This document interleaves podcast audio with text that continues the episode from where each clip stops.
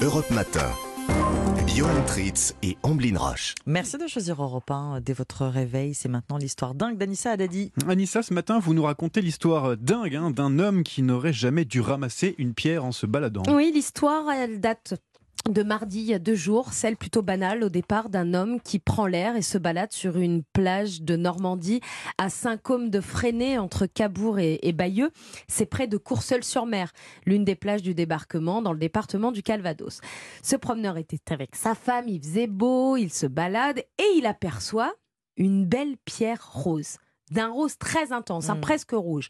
La couleur très rare de la pièce, la pierre, pardon, le pousse à la ramasser.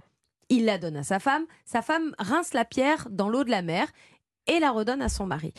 Il glisse la pierre dans sa poche de pantalon avec les autres galets qu'il avait trouvés et continue sa promenade. Mm. Mais au bout de quelques secondes, notre promeneur voit de la fumée sortir de sa poche.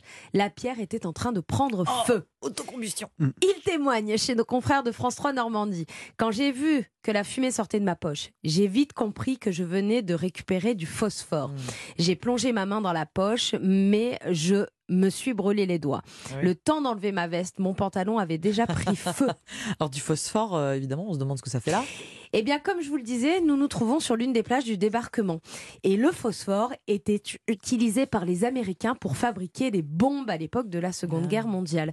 Le phosphore est connu pour s'enflammer une fois sec. C'est pour ça que la pierre n'a pas de suite brûlé parce que sa femme l'avait rincé Ah, dans oui, l'eau de mer. Une fois sèche, la pierre a brûlé. D'ailleurs, il y a trois ans, c'est un petit garçon hein, de 5 ans qui a été brûlé à la main en ramassant l'une de ces jolies pierres roses sur une plage. Benoît a d'ailleurs publié sur sa page Facebook un message de prévention. Faites très attention aux jolis petits cailloux que la mer rejette sur nos belles plages normandes. Avec ce message, Benoît, notre promeneur malheureux, a publié des photos de ses brûlures et de son jean complètement noirci, brûlé, troué. C'est très impressionnant. Oui, parce que le jean, faut y aller quand même hein, pour, Mm. le, pour le brûler. Ah bah alors là, il est noir et en quelques secondes, hein, il y a des gros ça, ouais. trous, il est brûlé.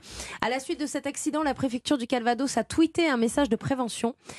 Il vous arrive de ramasser des pierres en bord de mer, ce n'est pas fréquent d'en trouver, il n'est pas non plus exceptionnel de tomber sur un morceau de phosphore datant du D-Day, ayant l'apparence d'une jolie pierre rouge, insoluble dans l'eau, il brûle au contact de l'air.